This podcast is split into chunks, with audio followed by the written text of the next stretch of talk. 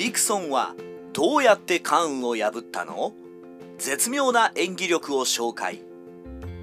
219年漢中を制圧した劉備は漢中王を名乗ります。さらに毛達と劉邦に常陽を攻め取らせました。そして慶州を統治する関羽を北進させ技量に攻め込ませたのです。右近宝徳を倒して捕虜とし宗人が守る繁盛を囲んだ関羽でしたがここで思わぬ敵が出現します。背後に襲いかかったのは高等の支配者である孫権でした。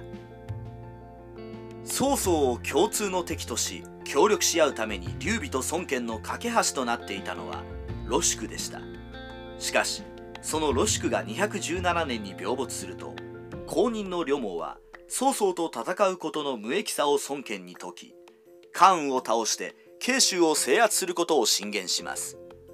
孫権はその提案を認め曹操と手を組み標的を関羽に絞ったのです。劉備や関羽は孫権のこの方針転換に気づきませんでした。関羽は繁盛攻略のために出陣した際に兵力の一部を公安と南軍に割いて孫権に備えます。ここで呂蒙は孫権に書簡を送り病弱な呂蒙は治療のために兼業に戻すと指示を出すことを求めます。そして呂蒙重病の噂を流しその帰還を指示した文章が関羽に届くようにしました。さらに兼業に戻った呂蒙はリクソンから慶州制圧の助言を受けます。呂蒙はリクソンと話をしその器量を認め孫権から呂蒙の後任として誰を立候に派遣すべきか問われた際にリクソンを推薦したのです。まだ無名に近いリクソンであれば関羽はさらに油断すると考えたのでした。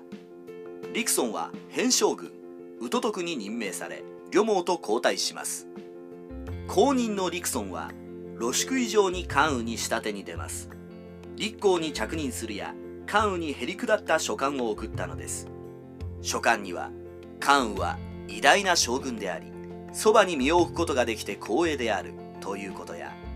曹操はずる賢いやつなので軽視せず完全勝利を目指してほしい。私は一回の処世に過ぎずこのような大役に手探りの状態で見当違いのことをしていても見捨てないでほしい。という内容が書かれていました。これを読んだ関羽はすっかり気を許してしまい守備兵を繁盛攻略に割いてしまったのです。リクソンはそんな関羽の状況を全て孫権に報告しており関羽を生け取る策のポイントまで進言しています。孫権は呂蒙とリクソンに先方を命じました。精鋭の兵を大型船の潜伏に潜ませ牢を焦がせる兵には白衣の服装で商人に化けさせました。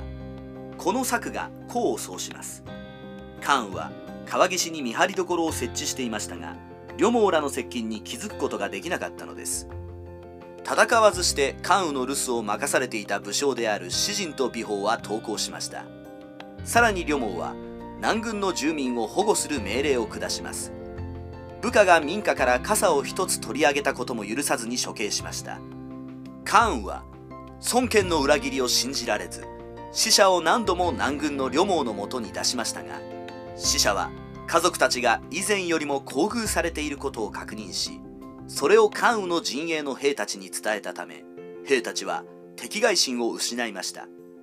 かくして孤立無縁となった関羽は修繕と繁昌に退路を断たれて囚われたのです。